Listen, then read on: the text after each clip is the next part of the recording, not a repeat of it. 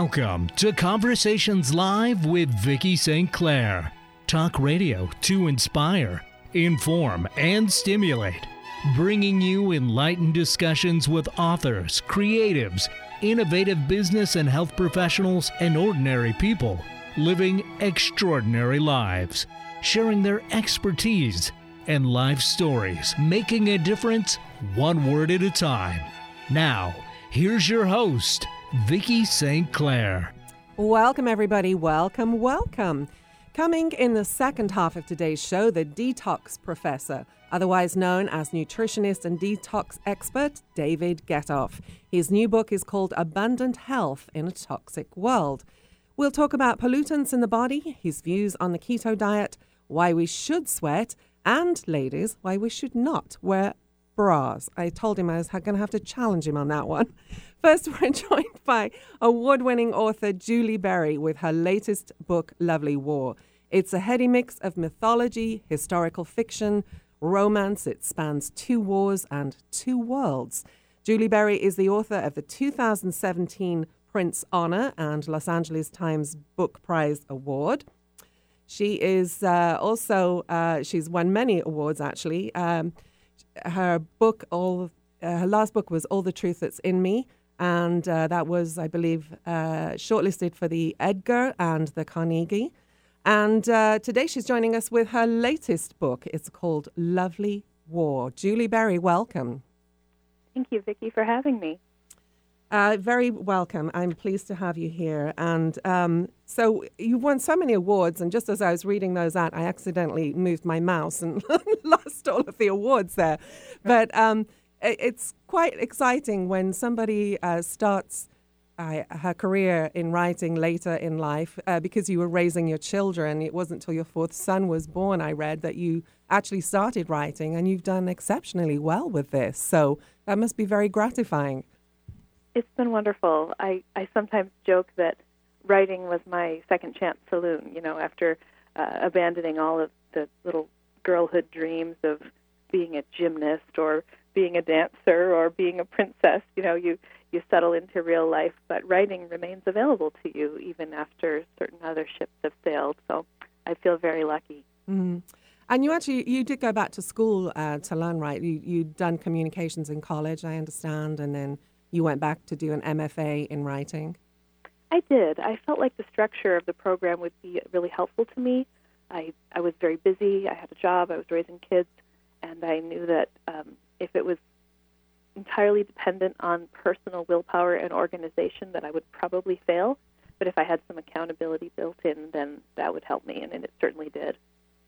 That's an interesting um, perspective because you know people have different points of view on MFAs in creative writing. Um, all I can say is, uh, you know, because it is expensive and, and people question that a lot. But um, all I can say is we've had a lot of really great writers come through this show who've who've done an MFA in creative writing. So I, I guess that uh, speaks for itself somewhat. It's a hard decision for sure, but I I really wanted to um, move as quickly as possible through my apprenticeship, if that makes sense. And I think because I was spending so much on the MFA program, I was determined to really, you know, squeeze every drop of juice out of it and, and try to get myself to a publishable place as soon as possible. Mm-hmm. So in that case, I think it really helped me. Right. So you're known for writing children's books and writing young adult fiction. Why did you choose those genres? You know, in my mind, it was never even really a choice. It's always been uh, the place where my imagination goes. I'm so enamored of the children's books that I grew up on, and part of me has just never really left that place. It was never even a question. I, I always wanted to write for young people, and I, I still love doing so. I feel like young people are still very open. They're still very much willing to listen to perspectives on the world, and they don't feel like um, they have all the answers yet. And I find that really uh, delightful to have mm. an audience that's receptive and uh, and that has their whole future ahead of them and is still you know wondering what it might be. So right, right. My favorite people. Well, I have to say, uh, young adult fiction is definitely not what it was when I was, was growing up. It used to be about boarding schools and horses and summer holiday adventures. Um, and it's really quite amazing the breadth and depth of some of the young adult fiction that is out on the shelves uh, these days. And you've certainly you've written some very different stories in that genre. I really enjoy variety, and you're right. That young adult literature. I, I don't even really remember being aware of much teen fiction as a kid growing up. You kind of went straight from the children's classics to Right. you know Victorian novels, and then you were off and running.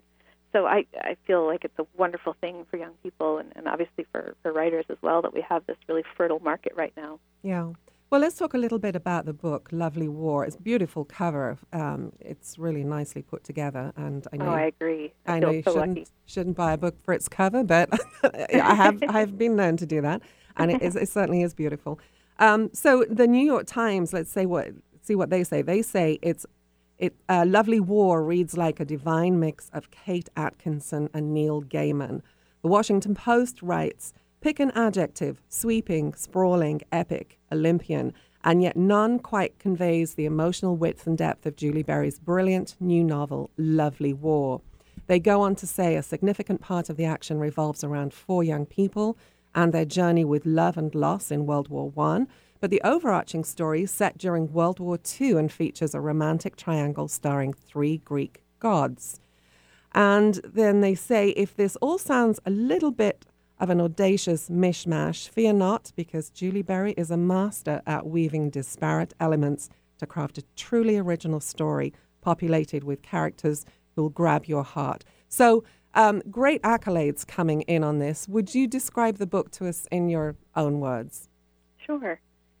The Lovely War is two love stories set chiefly during World War One, as told to us by Aphrodite, the goddess of love, with some help from Apollo, the god of music, Ares, the god of war, and Hades, the lord of the underworld. So it- the setup is, is unusual. Um, it begins with the, the famous tryst, rendezvous between Aphrodite and Ares, her lover, and they are captured by Hephaestus, who is Aphrodite's jealous husband and also Ares' brother. And they're captured in a golden net that he has woven for them.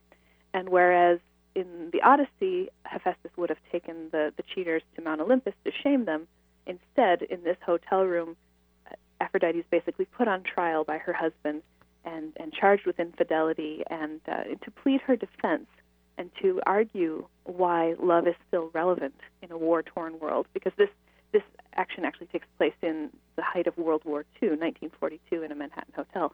So to to prove why love is still relevant in a in a modern world of industrial warfare, she tells these two stories, what she calls her finest work, how she brought two pairs of lovers together during World War One, and in a way, she's answering the question of what it is that love and war have to do with one another and why they are so perennially drawn together. Why, in a time of war, our passions are heightened and our romances are deepened, and we, we don't waste time. We get right to the point. Right, right. Um, it's such an interesting tale. And what? Why did you choose to use Aphrodite to tell the story? I, I read that you struggled with the, the first chapter and kept rewriting that, and then all of a sudden uh, it came together for you. That's right. I knew that I wanted to tell a love story set during World War One, and I struggled to find my way in to find the right characters. You know, I, I knew that I wanted to talk about a soldier and a young woman who volunteered in the war effort. So I had some broad ideas, but I I kept struggling because uh, a novel is by its nature an intimate look at a couple of lives, right up close, and a love story all the more so. It's a very close, close experience of occupying the, the heart and the even the body of the characters that we're talking about as they fall in love. But the war itself was such a huge, vast, global catastrophe, ranging across the globe and just destroying so many millions of lives. It, it's hard to even take in. And so I felt that to tell a sort of traditional boy meets girl during World War One story would be a kind of historical travesty, a sort of act of malpractice. And I tried to think how I could both get close and intimate with my young lovers, but also pan out and see the war in a broader perspective and, and in a um, from at a remove of time also, Mhm. so that we could look back on it and put it in some historical perspective. And I realized that only a truly omniscient perspective could do that for me.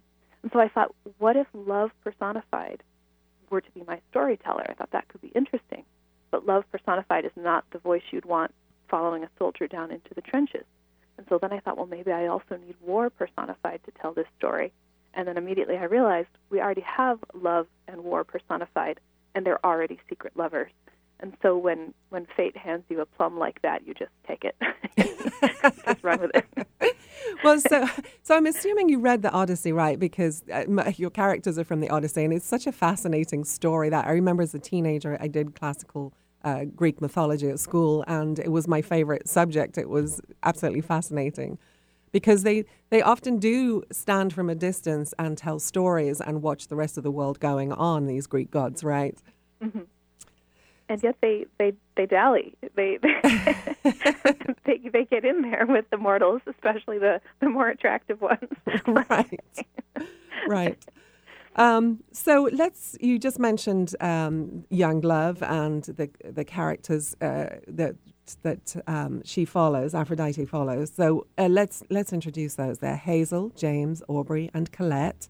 A class- classical pian- pianist from London, a would-be architect turned soldier, a Harlem on ragtime genius in the U.S. Army, and a Belgian orphan with a gorgeous voice and devastating past. Again, really rich characters with interesting backgrounds and interesting stories of their own.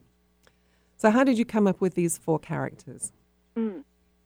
Well, at the time that I was researching this novel, as it happens, I was also reacquainting myself with piano.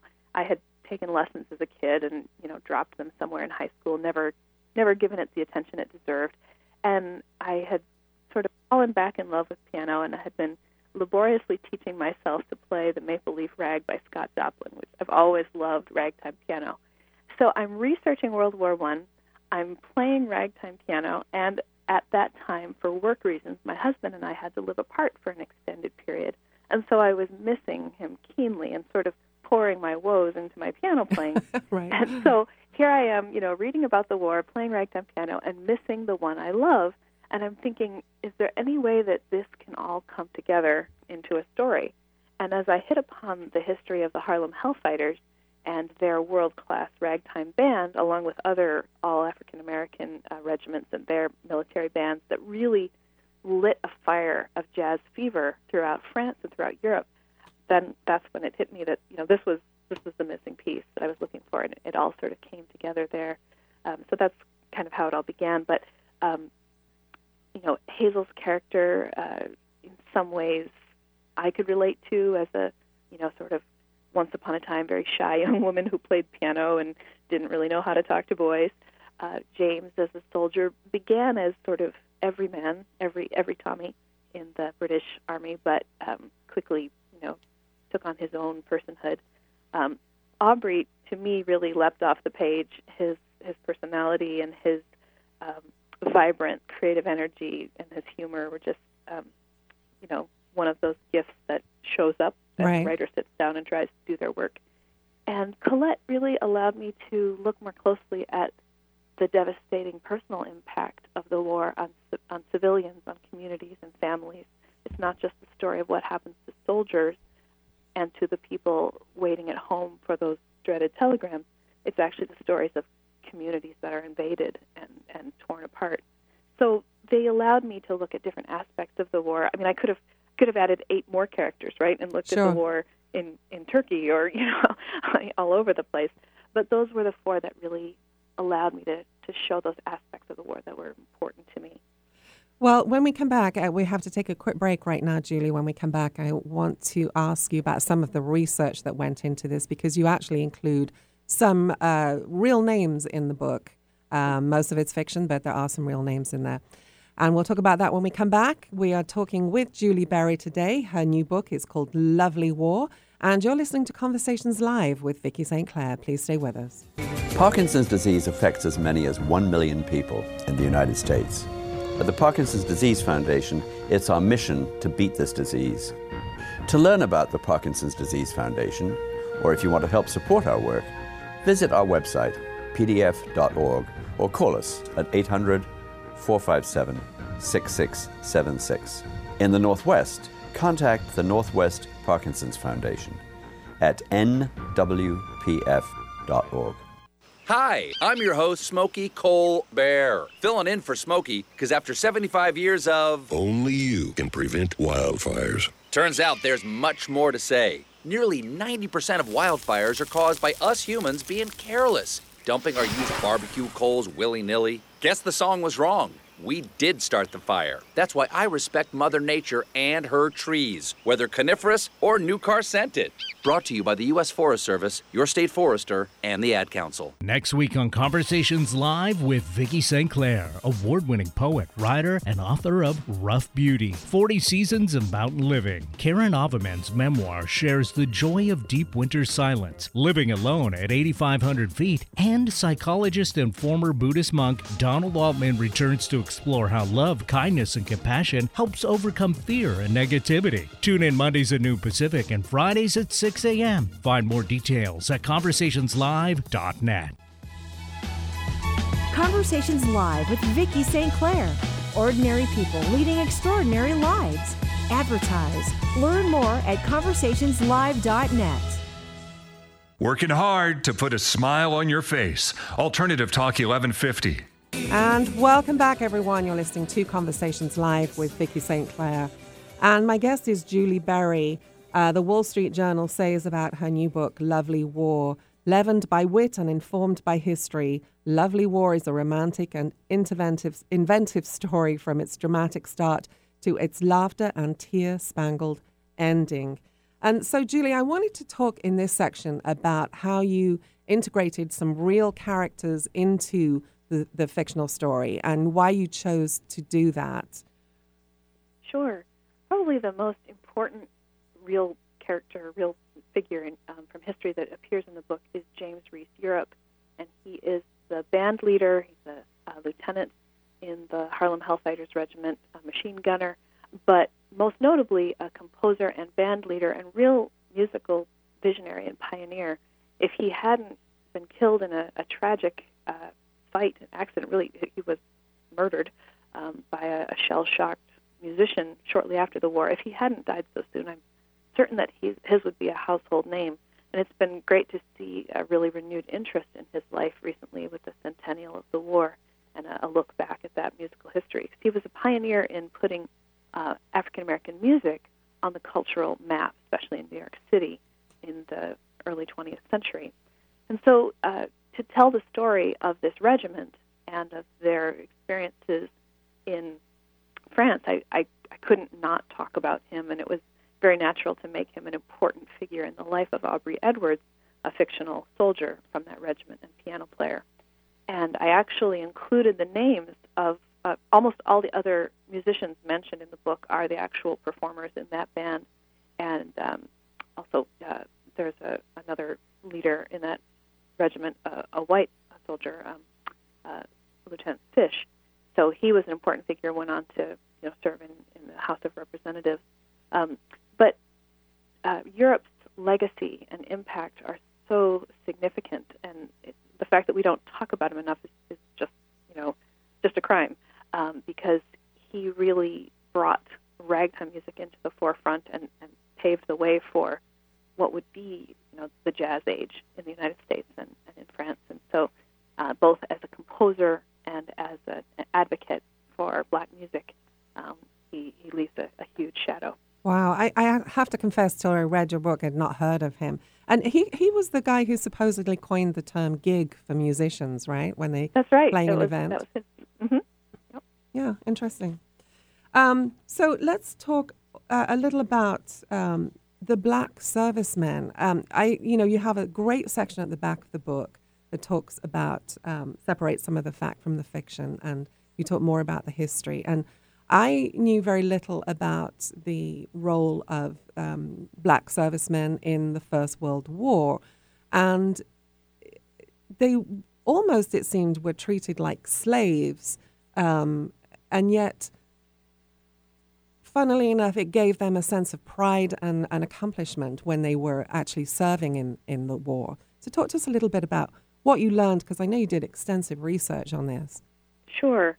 Well, I'm indebted to the work of you know marvelous scholars and their their efforts here. Um, lots of great books which are mentioned in the bibliography of the book, which I definitely recommend. Um, this this time period uh, was referred to by black activists as the long dark night. This was when segregation in America was in full strength Mm-hmm. and when lynching was at a dramatic high. And the idea of black servicemen was alarming to white supremacist America because soldiers carry weapons and they carry themselves with pride and they expect to be treated with the respect due to a serviceman who has served his country. And this was unthinkable to white supremacist America. And we have to remember that that was not just a narrow fringe, that was the prevailing sentiment in this country, north and south of the Mason Dixon line. We had a white supremacist president in the White House, Woodrow Wilson, who, as uh, president of Princeton University, had blocked all black applicants and who had filled his cabinet with Southern segregationists. So we had this climate where black Americans were um, systematically denied legal, political, financial, educational rights and opportunities, and where they could be treated with violence with almost impunity and, and were really defenseless uh, in, the, um, in, the, in the legal system and in um, the police system. So, in this climate, a lot of African Americans flocked to the war effort. They saw the war as a chance to demonstrate their capacity to to break the myth of the ignorant and lazy black American. And they, they you know, they enlisted in large numbers, trusting that where, whereas perhaps state and local governments had failed them, perhaps the federal government would be on their side. Mm-hmm. But they met with uh, violent opposition from white supremacist white supremacist elements in the army, and particular at the southern training bases where they trained before uh, traveling to France. One of the great tragedies I found was that one of the groups most targeted for lynching and violence in the years following the war were returning black veterans, especially those daring to appear in uniform, Mm. because it was just intolerable uh, in the South that that they should presume to wear the uniform of the United States. And I guess they, they came back with a confidence, you say, that infuriated white supremacists, and the, the lynching spiked in 1919 because of that. A very sad, very sad uh, part of the history there. Sure. Yeah. and I think that's why we don't talk about it enough. You know, it's, it's embarrassing. Yes, yes. And I know the story in part was inspired by uh, your grandmothers who grew up in uh, World War One, and you you didn't get a chance to talk to them about it, and you wondered uh, this "what if" question that writers always put out in their heads. You know, what if? What would like have been life to be young and to be in love? So tell us how that formulated uh, at the beginning of the concept of your story. Sure. Both of my grandmothers were falling in love with both of my grandfathers during the war. In fact, uh, quite by accident, I stumbled upon my grandfather, my paternal grandfather's draft card for the war, and it was just a couple months before his marriage to my grandmother. So I was quite enchanted by this. And of course, when I was a little girl, my both my grandfathers had already died, and both my grandmothers were very, very old women. And so, uh, in my child's mind, I never thought of them as anything other than old. But now that I'm an adult and they're long gone, I really wished that I'd had more opportunity to learn their stories and understand their early lives better. So this was a fictional way for me to explore the time period, not their individual circumstances. Right, they, right. They lived in, but it was a, a way to kind of ask myself what it would be like to be young and in love at that time. Right. Well, it's certainly a fascinating story. It's uh, described as sweeping, multi layered romance, and uh, you can't get away from the fact that you have incredible imagination to. To, to think this, but even more imagination to put it all together and make it cohesive. So, so um, a final a final thought you'd like to leave our listeners with today. What do you want them to know about the book that we haven't shared? Oh, well, Lovely War is so dear to me, and it, it sounds cliche, especially with Aphrodite as this narrator, but it, it truly was a, a labor of love for me. And it was such a privilege to spend time getting to know the stories, the real stories of real servicemen and, and volunteer women who served, who fought, who treated the wounded, and it, you know it was it was a sacred and life changing experience to learn both about those who survived and came home to tell the tale, but also about the millions who did not and who were mourned and, and grieved by their heartbroken families. So it, it really was sacred ground to spend time learning about this world, and I I hope that the book offers that glimpse of the real lives of our, our real great uncles and grandfathers and grandmothers and how this war shaped them. Yeah. I have a, a drawer full of uh, memorabilia from my family uh, that I've collected over the years, and I have in there love letters that my grandfather sent to my grandmother in the First World War. Uh, they're so faded, I can barely read them, and it made me think I should try and see if I can get them restored a little because it's I, it's so precious. But uh, yeah, it's really cool. Julie Berry, thank you so much for being with us.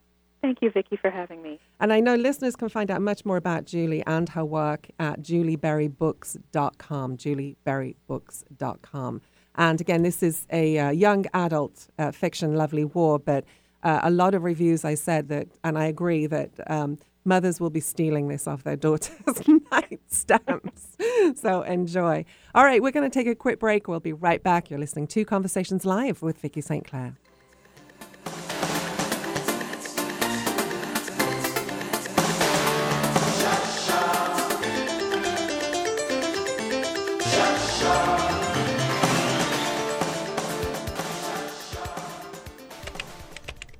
Let's see if I. I guess that. this just isn't working. Knowing you have a great idea for a book is one thing, writing it, another. So, what's stopping you? Maybe you can't find time. Maybe you don't know where to begin. Maybe you wrote a couple of chapters, then disappeared down a rabbit hole. Or maybe you'd rather someone else write it for you. Partnering with the right coach or ghostwriter can make all the difference between talking about your book and finishing your book. As an award winning writer and strategic consultant, Vicki St. Clair's storytelling credits span from business, health, self help, and memoir to New York Times and USA Today best selling anthologies. Vicki partners with people just like you at the exact level you need, whether you need a little encouragement, editorial guidance, or full blown ghostwriting and consulting services. If you're serious about telling the story you know is inside you, stop procrastinating. Let's get your story down on paper. Contact Vicki today. Email Vicki at VickiSt.Clair.com or call 1 800 495 7617. See more about Vicki and her work at VickiSt.Clair.com. Oh, yeah, that could work. Hi, everyone. Al Roker here. As a guy with his own catchphrase, I appreciate that after 75 years, Smokey's only said, Only you can prevent wildfires. But I'm filling in because there's a lot more to report. Like when it's dry or windy. Be careful burning yard waste, because wildfires can even start in your neck of the woods. Go to smokeybear.com to learn more about wildfire prevention. Brought to you by the U.S. Forest Service, your state forester, and the Ad Council. This is Martha Norwalk. Every Sunday morning, beginning at 9 a.m., thanks in part to NuPro Supplements, we cover the world of animals. This week, June 16th, it's a behavior training and healing Sunday with me and a chance for us to catch up. As an animal behavior therapist and trainer, I can help you understand your animal friends and solve any problems you've got going on. So plan to give me a call with your questions or about any animal related topic you'd like to discuss. Martha Norwalk's Animal World, Sunday morning, 9 a.m. to noon, right here on Alternative Talk, AM 1150. Real people, real life, real radio. Alternative Talk 1150. And welcome back, everyone. You are listening to Conversations Live with Vicki St. Clair. And coming up next, David Getoff. He's uh, been a clinical nutritionist and traditional naturopath for more than 25 years. He is a nationally board certified clinical nutritionist. I should say that because he has the creds to go with this. Uh, he's an elected member of both the American College of Nutrition and the International College of Integrative Medicine.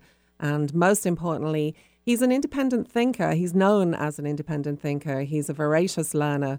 Uh, he attends conferences and scientific uh, workshops around the US, and he gives many, many workshops himself.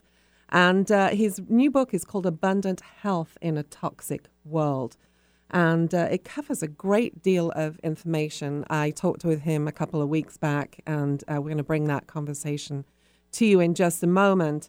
Um, he has a very heavy section in here on uh, detox and pollutants in the body, and I think we start off with that in our conversation. Uh, here's that conversation now. David Getoff. So, David, you've been practicing nutrition for a long, long time, for over 25 years. What was it that drew you to this profession? I actually took a class when I was maybe 20 years old in New York. Uh, I took it for non-credit, but it was a college course called Nutrition Against Disease, uh, medical doctor. And it was just fascinating. It was a 16-week college course where he was teaching us, or, or not really teaching us, showing us all the ways in which he helped patient get, uh, patients get well with the use of diet changes, nutritional supplements, uh, hair analyses, uh, testing for different types of uh, food and chemical sensitivities, and having them avoid the things their body didn't like, and that he was getting results with massive numbers of different conditions. And I went, this is interesting. And so I started looking into it and reading books and reading uh, journal articles and subscribing to medical newsletters, never thinking of doing it as an occupation. I've probably had seven or eight different occupations over my lifetime. I've never really counted them. And it wasn't until about 25 or 30 years ago when I had already, for free, just as a lark, answered people's questions that knew I had this kind of information, and they took my advice and had a whole bunch of different people get rid of a whole bunch of different health conditions. That I said, you know, this is fun. This is what I want to do, and I started looking into what I needed to do to get uh, credentials, so at least people would think I'm not just somebody in the public. Right. And I want to begin with detox because you say one of the most important keys to good health is is something that most people overlook and that's detoxification. Right. A lot of people say if you eat a balanced nutritional diet detox is unnecessary because it happens organically. Um, with all of the chemicals in the air and the pollution we breathe in every day. You say this is not necessarily true. So, would you give us your high level view of detox and why it's so important to our health? Well, I, I mean, I would uh, direct people to go into you know Google or DuckDuckGo or Yahoo or whatever search engine they use and put in two things to bring these two articles up so they can read them themselves. One article was entitled "Body Burden: the pollution in people. It was done in 2003 by the Environmental Working Group. And the second was called Body Burden, the Pollution in Newborns, which I think was in 2005. This gigantic, marvelous group, EWG.org, uh, did a multi, multi million dollar study where they took some fat samples from a whole bunch of different people for the first one, and they took umbilical cords from newborns for the second one, and they had them analyzed for a couple of hundred different poisons. We're talking about herbicides, pesticides, uh, chemicals, solvents, fluoride, chlorine, and I could just keep on going. And they couldn't find a single newborn that didn't already have about 50 of these in him before they were even born wow. and from mom. They couldn't find a single adult in the other one that didn't have between 60 and 80 of these in them because we weren't designed, no matter, I don't get into that issue, I don't know how the heck we got here, but we weren't designed to be able to detoxify all of these substances that didn't exist anywhere on our planet a couple hundred years ago. And so they build up and are some of the main reasons for every neurological disease, every autoimmune disease, every cancer, uh, all sorts of different memory issues, and a whole bunch of other different things, unless we start to work to try and help the body to eliminate this stuff. Right. You have a, a great table in the book. Uh, it says hundreds of consumer products contain the chemicals found in nine participants uh, of a study that you mentioned. Things like battery cleaners, um, belt dressings, bleach, uh, flooring, fireproofing, explosives in our bodies. It, it's, it's just unbelievable, but I, but I know it's right. Um, how do we begin to detoxify to get rid of this? And is it actually, in fact, possible to detoxify yourself of everything? Well, I don't. I'm not ever going to say that we could completely clean every single poison out of your body, but we can certainly massively reduce them very slowly over a period of many months to a couple of years. And doing so, uh, and yes, absolutely, we can do so. I've reversed lots and lots and lots of different conditions in lots of people. Doing so can both help reverse different conditions in different people, as well as greatly, massively reduce the risks for future diseases because if the amount of you know a certain chemical or a certain group of chemicals has to get to a specific place before somebody ends up getting Alzheimer's, ALS, you know, uh, multiple sclerosis, any of these different things. And if we can reduce it enough that it's not going to get that high, oh my God, uh, we're, preventing all sorts of different health conditions. Yeah, and I, I want to look at something else that is is controversial. People either are all for it or all against it, and that is um, the keto way of eating. We're hearing such a lot of claims around the keto way of eating lately, um, but there are also some seemingly valid concerns around keto too. So um, I know you you prefer a more balanced kind of viewpoint, but would you give us your perspective on keto and what's good about it, what's maybe not so good about it? Sure. Well, what, what I have found in general is the only way to validate that some method of eating, keto, paleo, you know, high this, high that, low this, low that, the only way to validate that it is a healthy method of eating and anything else somebody does short of what I'm about to say is not going to validate it.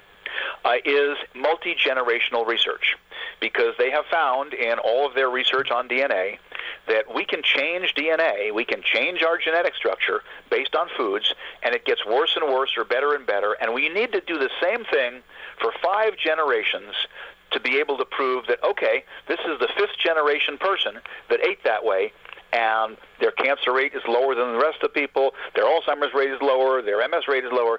So anytime somebody comes up with something, if you could find me a population on our planet and it doesn't have to be a current one, it could be a past one, where they ate a certain way, and we can pretty much prove it, for hundreds or thousands of years, multiple generations, and they were in great health, then I will say, okay, what they did for the way they lived was great. I do not find any ketogenic populations anywhere on the planet. Now, that does not mean that the ketogenic diet isn't a very helpful diet. I consider it to be a therapeutic diet. It is probably the best diet for helping people with cancer because if you cut out starch, sugar, and alcohol, all of which feed cancer cells, something that the cancer patient should not want to do, and that person instead starts to get all of their energy from fats, which do not feed cancer cells, that's a very good thing at one of the cancer conferences I was at, every single expert from around the world said, well, of course the best diet is ketogenic diet. And it was so great to hear that from five experts from five countries.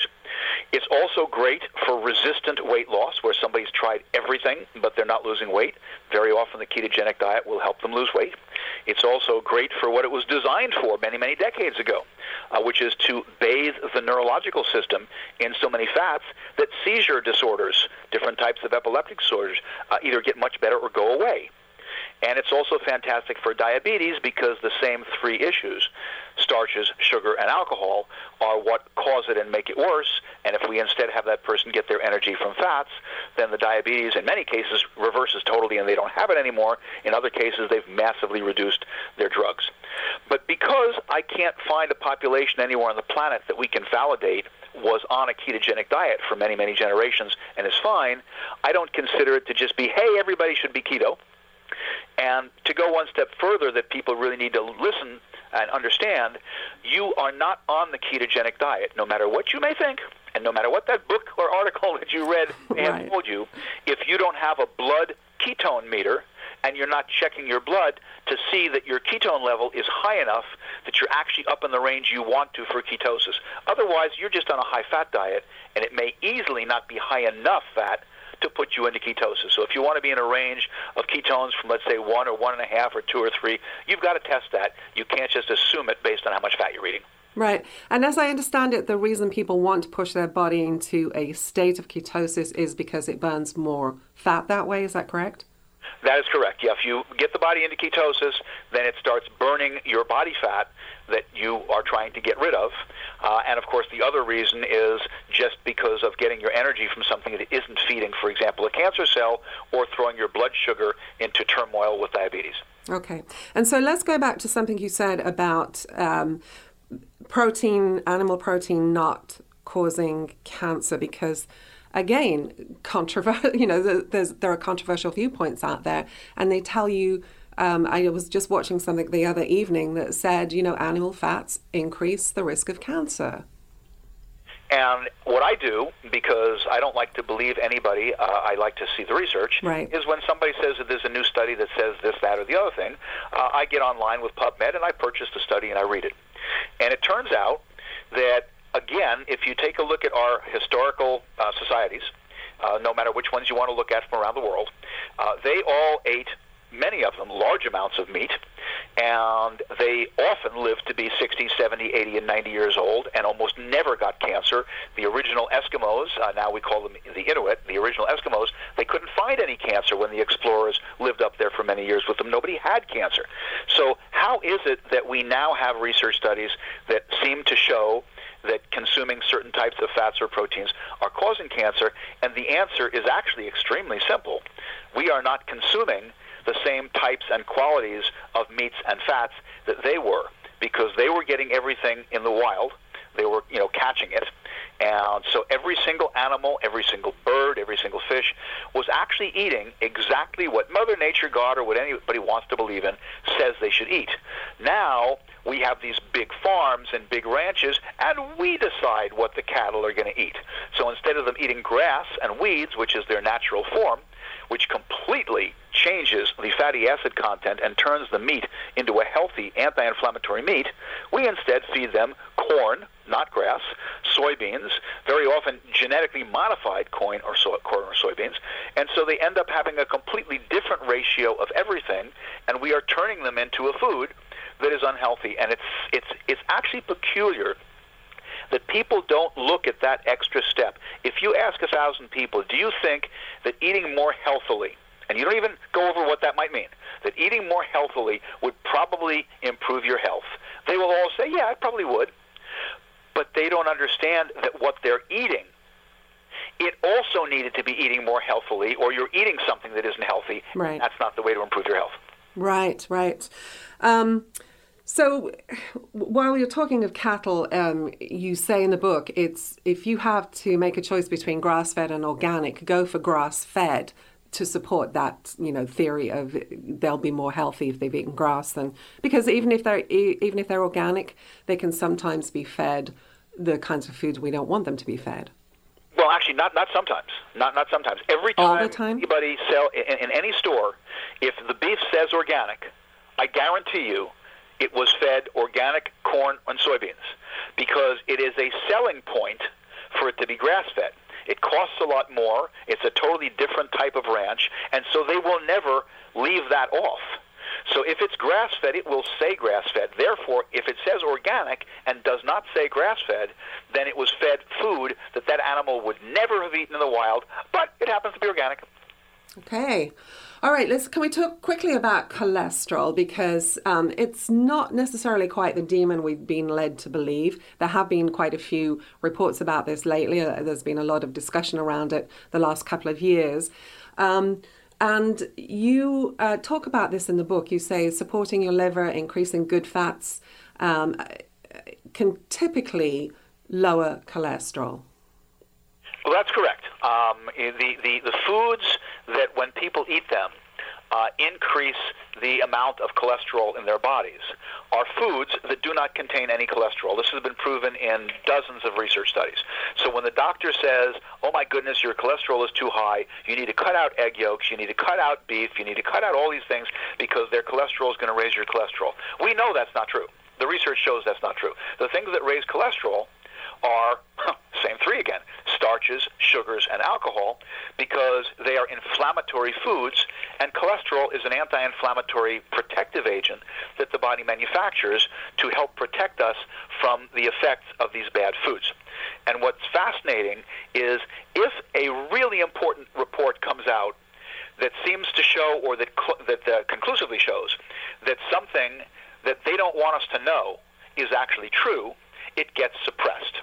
So the example that I, I now give in my classes is the 2015 United States Department of Agriculture Scientific Report Guidelines Advisory Committee. And since it's so short, I'm going to read it to you. It says cholesterol. Previously, the dietary guidelines for Americans recommended that cholesterol intake be limited to no more than 300 milligrams per day. The 2015 dietary guidelines will not bring forward this recommendation because available evidence shows no appreciable relationship between the consumption of dietary cholesterol and the serum cholesterol in your body. This is consistent with the conclusions of the American Heart Association and the American College of Cardiology. So they released this to the public in 2015, and because of how strong the pharmaceutical groups are that are making billions of dollars selling statin drugs, regulating cholesterol, I don't know anybody that ever heard that. When I lecture and put this slide up on the wall to a room full of doctors, every single one comes up to me afterwards and go, I, I, never saw that. And this was released to the public by the United States Department of Agriculture. One thing I do want to talk about, because I know we're running short on time here, um, you have a great a great section in the book called What If the Information We've Been Told is Wrong? And you have a segment called Breast, Bras and Sweating. You, say, you say we should sweat, we should not wear bras, and we're going to have to speak on that one, and we should avoid chemicals to help minimize the risk of recurring breast cancer. So, why should we sweat and why should we limit our time wearing bras? Well, sweating is one of our main methods of detoxifying the body.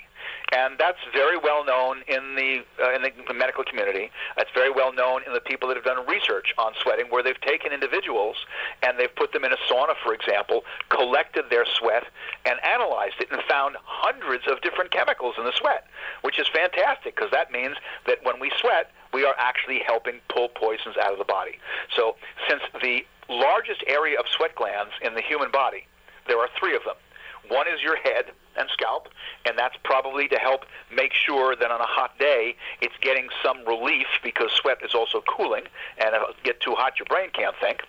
Second is your groin area, and that's protecting our reproductive abilities. And the third is your underarms, which is protecting, in women especially, the ability to nurse their young. So anytime you do anything to reduce the amount of sweat your body would normally be producing, you are turning off a detox pathway, which is a very bad idea. As far as bras are concerned, there was a marvelous book, and the, the book was, I mean, they did a fantastic job. They, they did a study, uh, and uh, they found that those people who wore a bra for 12 hours or more a day had a much higher risk of breast cancer the people looked at this study and everybody said, "Oh, that's ridiculous. Your study was too small." So they did a much larger study with thousands of people, and they got the exact same results. And it's not really surprising. Um, the the idea is that every woman, when you take off your bra, if you look in the in the mirror, and I don't care if it's just a sport bra, doesn't have to be underwire or anything else.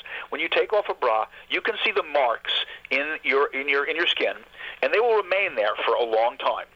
And that's showing how much it was cutting into the area, which is greatly reducing the flow of lymphatics and blood into and out of your breast tissue, which are used to detoxify. And so, since the, the, the day is 12 as uh, 24 hours long, if you go over half of the day doing that, then you are increasing the amount, or actually, let's put it this way, you are decreasing the ability of the breast to detoxify. And the, the book, for people that want to read it, was called, it's still available, Dressed to Kill. And it's a fascinating book, and uh, nobody has ever disproven that in any way, shape, or form. If I had to do one thing today, David, to uh, change my diet and get more energy, um, where, where, where should I start? Uh, change your diet and get more energy. One thing I would say reduce as much as you're willing the consumption of what I call sabotage foods. I even got a trademark on it from the government, sabotage foods, which are starches, sugars, and alcohols. So somebody needs to look at what starch is. They can actually go to my website and put in the word starch, and I've got a lecture there. Uh, DavidGetOff.com will, will redirect you. Uh, but people need to understand what starch is and what foods contain starch, and the more you can limit that, the more you are also limiting the fact that the body's going to turn it into sugar and the wrong fats. And that can also, and those sabotage foods, and you call them that because they can really sabotage uh, if you're on the keto diet, right? Oh, they will totally sabotage the keto diet. Yeah, they, they basically they prevent the body from attaining the health it wants. They prevent the pancreas from regulating your blood sugar level to where it should. They really are sabotaging us in many ways. Mm-hmm. Uh, the amount that we currently eat of them is way, way, way too high if somebody was doing massive amount, if, if somebody's occupation was so that they were always outside, maybe hunting all day, trying to, to get to the next place they're going to do, farming, whatever, and using so much energy that the starch or sugar that they were eating even though it would have been less than we eat today, that the body was burning it off, it wouldn't cause these. But we eat way, way more starch, sugar, and alcohol. We exercise or exert, uh, use up calories way, way less. Either one of those would be a problem. Both together are awful. Okay. And so, a final word you'd like to leave our listeners with, David? Uh, final word is people need to learn more about what foods are healthy and what foods are not, and not believe automatically what you hear from either your doctor or your dietitian because they have been teaching against what the research says for the last 25 years. Yeah, and I just want to uh, echo. You know, you, earlier you said, "Look who's done the study," and also look who's paying for the study uh, that keep coming out. Because today I looked, I heard something on the uh, news this morning um, that where a study they'd done a study on tea drinkers, and um, two or more cups of hot tea per day of temperatures of 140 degrees or more, they said increase the risk of esophagus cancer by more than 90%. So I jumped online and looked at where that study came from and um, where it was done. It was actually done in Iran, in um, the Golestan province, and um, they, they have a very high incidence of esophageal cancer there. But to me, when I was reading through that study, it, it didn't look as though there were solid conclusions there. So I, I'm glad that you brought that up. Always look at who's done the study. Yeah, research can be very, very misleading. Everybody in the United States knows that cigarette smoking causes cancer. The largest consumption of cigarettes in the world of industrialized nations is Japan, and they have the lowest risk of lung cancer. And that's because they're getting so much better nutrition than we are that it overcomes what's going on. Interesting. All right. Thank you so much. Thank you for being with us. The book is called Abundant Health in a Toxic World, packed full of uh, interesting facts and, and tips. Thank you, David. Appreciate it. You're very welcome. My pleasure. And if you liked uh, what David had to say, there's plenty more to say. And as I said, he's a very independent thinker, very well studied. His website is naturopath for you, the number four, uh, just the number four, naturopath4you.com, or you can get him through davidgetoff.com. And uh, I also have a book giveaway on uh, my first guest today, Lovely War, Julie Berry's book. I have a book to give away there. So if you call our 800 number and leave your name and telephone number and say you'd like to enter for the drawing, we'll put a drawing together at the end of today, uh, let's say 8 p.m. today. We'll close out that drawing and um, pick a winner. And I will let you know tomorrow if you won the book. Um, the number to call, yes, that would be important, right? 1 800 495 7617. 1 800 495 7617. And we'll cut that off at 4 o'clock tonight on the live show Monday. All right, that brings us to the end of today's show. Uh, we will see you next week. If you have questions or comments, feedback, you can reach me at, again, 800 495 7617. You can reach us through conversationslive.net. We'll see you next week. Until then, live well, live strong.